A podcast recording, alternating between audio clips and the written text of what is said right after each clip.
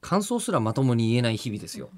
ねお、あのもうだいぶおかしいな僕らからすると30分の間で10本撮っちゃってる からあのあっという間なんですけど、うんあの感想いっぱいいただいてるんですが、まあ、イベントについてはもう、うんあれだよねニコ動とかのさ有料公開とかしてるんでしたっけまだです。あ、オールナイト日本愛だ。オールナイト日本愛という日本放送が頑張ってやっているサービスがありまして、はいそこで、えっと、有料配信的なことを後々する可能性がある。うん。うん。いつのタイミングかは、まだわからぬ。ツイッターを見てってもらうのがいいかな。のかなね。かなかな、ねうん。で、なので、そのイベントそのものは、まあ、とりあえず、成美拓司先生って人がいい話をしてくれたことだけ覚えていればいいんですけど、はいえーただ、その中身の一部一部を、うん。いろんな人のね、はい。えー心にピックアップして刺さってるんだなと。おー。もう3週間も経つんですけど、うん思うわけですよ。えーラジオネーム、龍之介さんがはい。来てくださっておりましたあ。りがとうございます。ね、えー大人向けの VR のお話から、えー、えりこさんの3サイズのお話まで、へ え。えーとても興味深く楽しいひとときを興味深 くです、興味深く。えー過ごさせていただきましたが、はいただね、最後の最後、はい。すごいいいなと思ったのが、こういうことやってる、こういう仕事してると、面白いってなんだろうって、考えるじゃないですか。考えますねね。。う。ん。面白いね、これ。そんなでもないね、これ。みたいなこと言うじゃないですか。うんうんうんええ、それに対して最後の最後になんかちょっとあの成美先生回答くれましたよねはい。覚えてますなんだか、うん。あの、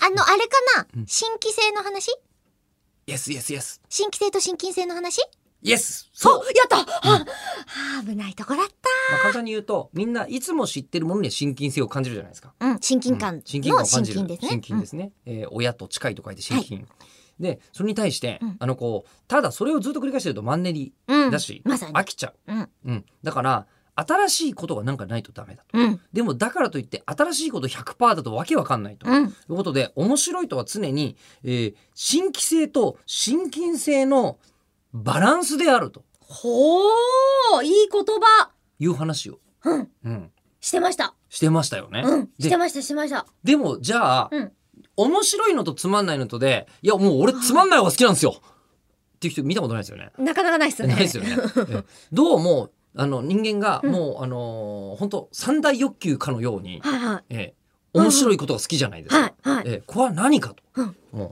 どうもその成美先生の説が素敵だったなと思ったのはいつも通りのことやってる方が死なない確率は高い、あのただそうですね。今までだって生きてるんだもん。そう自利品なんですよ、うんうんだから新しいこと付け加えていかないといけない、だからこれすっげえ俺たち興味あるよねって思う人たちだけが生き残ってるということを言言われ。て超納得して、うんうん。えーまあ、この番組は、えー常に何て言うんでしょうマンネリなのかには絶対ならないっていうのがいいとこだなって今うん 思ってますが、結論がうまくつかなかった。